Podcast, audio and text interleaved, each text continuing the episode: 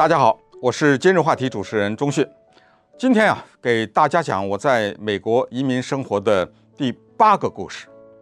这个故事呢，我给大家起名字叫《老人》。为什么起这个名字呢？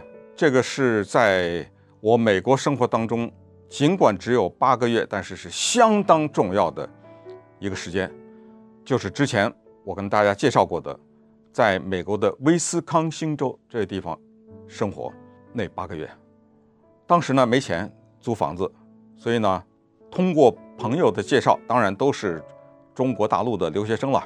你介绍我，我介绍你，就知道在这个地方啊，有一种老人院，白吃白住，但是呢，你要给老人提供服务。我三言两语介绍一下这个老人院是怎么回事，因为大家在纽约、在南加州生活久了，可能会有误解。它不是我们现在理解的那种专业的老人院，比如说有一些老人呢是住房，是你完全自己生活，你开车啊，或者你子女开车接送，你每天自己做饭呐，自己生活，这是一种；还有一种呢是已经人太老了啊，需要照顾的，有护士啊、医生啊，你就住在那儿，哎，一日三餐的饭给你送过来，是这种这专业的老人院。还有一种叫老人活动中心，就是你老人。该住哪儿住哪儿，但是呢，哎，定期的到我这儿来唱歌跳舞学画画，这是老人中心。他这种呢，我说实话不知道纽约和我们洛杉矶或者美国其他的比较大的城市有没有啊。但是我告诉你，在那儿呢，他这种叫家庭老人院，它是一种什么形式呢？就是这老人呢还能自理，或者叫基本自理。然后你到我这儿来，我们知道美国的老人他退休以后他都有社会安全金嘛。Social Security 啊，你呢就把你那张 Social Security 支票给我，也就是说你没钱啊，你不用收到钱了，这张支票直接就到我这儿来了，千把块钱吧。说实话，我不知道每一个老人交多少钱。然后呢，一个老人一间房间，有的呢是两个老人一间房间。然后他这房子呢盖的呢就是专门做这种的，可能里面七八个房间，八九个楼上楼下等等啊。然后有个客厅，有个电视，就是这么一个。简单的设置，这些老人呢，他是有一定的自理。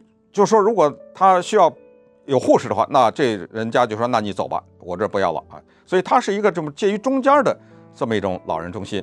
那么，我们这些留学生啊，干什么呢？哎，给他做做饭呐，擦擦地呀，有些时候帮着老人做些他们需要的事情。这些老人也不开车啊，都圈在这里面，也不许出去啊，等等。就在这种时候呢。我们就进入到了一个不同的宇宙，我用的词是宇宙，不是世界。那个地方的人比较白，所以我们在的那个老人院里面全是白人。还有另外的一个中国留学生也在那里，叫 Peter。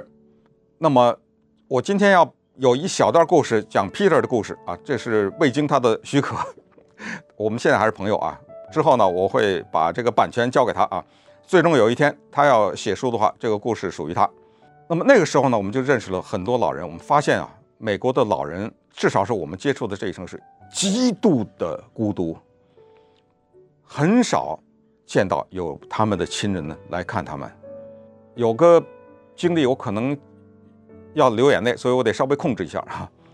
就是有那么一次，我们在那儿待的时候呢，正好过了一个圣诞节。有一天啊，我们也没多想啊，这个很多他们这些老头老太太的背景我不是很清楚嘛。就早上起来，哇，老太太那穿的漂亮啊，红头巾围在脖子上，那毛衣啊什么的，花裤子；那老头西装领带、皮鞋，然后头发梳得整整齐齐的。我记得那个时候可能有十个老人啊左右，都在二楼的那沙发那儿坐着，其中有四个老头是站着的，拄着拐杖站在那儿，干嘛？等待着家里的人，这圣诞节了，孩子还不来看看呢？等待着家里的来接他们。那一天到晚上，零，一个人也没来，他们就这么把衣服脱了回去了。我当时就想，天哪，我肯定没有错，这绝对不是他们第一次。就他们是这么每年可能圣诞节、感恩节，我也不知道几次了哈，就这么穿着西装，那要是第一次才怪呢。在那个老人院。我真的不夸张地跟大家说，他们的故事又是一本书。这以后有机会慢慢讲。我认识了可爱的老太太西利亚。西利亚有一天晚上，嘣嘣嘣嘣，因为我们这种帮手、这种伺候他们的人呢，住在地下室里面，就听着楼上嘣嘣嘣嘣的脚步声，可能一点多来钟，我们这个穿着睡衣吧就冲上来，只见老太太啊，穿着睡衣，光着脚，快快快，关的关烤箱，关烤箱，我的那个肉在里面烤着呢。我说，西利亚，亲爱的西利亚，你现在已经不在家里头了，你在老人院，那烤箱里没你的肉。西利亚一直是慈眉善目，一直笑嘻嘻。哦哦，回去了。我记着老先生叫 Bud，他已经罹患老人失智了。他曾经是一个大学里的教授，尽管他已经罹患老人失智，但是他是轻度的老人失智。坦率讲，他就是忘了上厕所会冲这件事儿。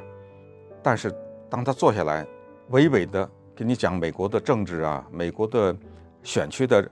版图的划分啊，什么的，是有条有理的。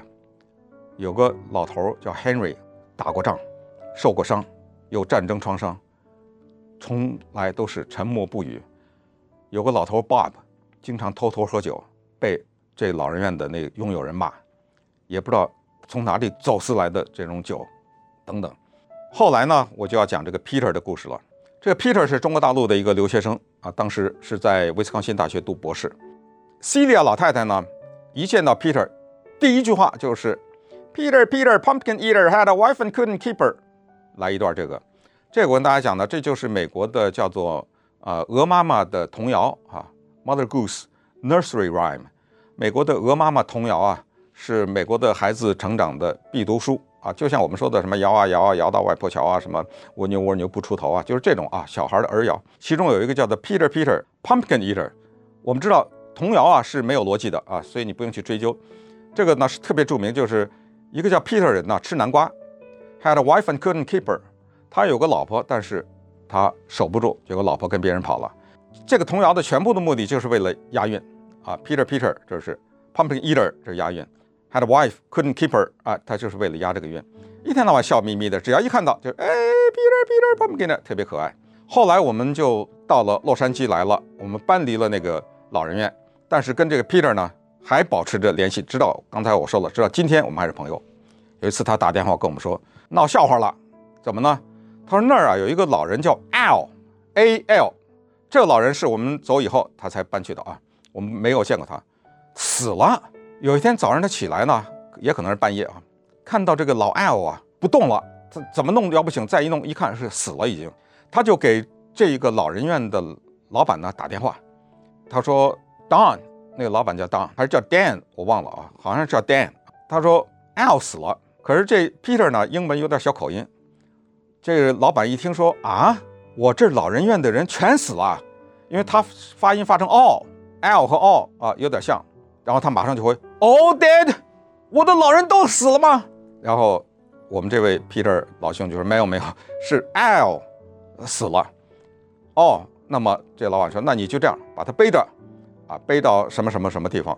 后来发生的事情也就不太重要了，只是告诉大家呢，这个里面有悲伤的情绪，啊，有快乐的瞬间，也有因为英语的问题呢闹的笑话。这就是今天跟大家讲的故事。那么接下来当然就轮到您了，不要忘了，现在是五月的亚裔传统月，所以我们希望听到您的故事，把您的故事录音或者录影，请记住录影一定要横屏拍摄啊，手机发到 My Story at。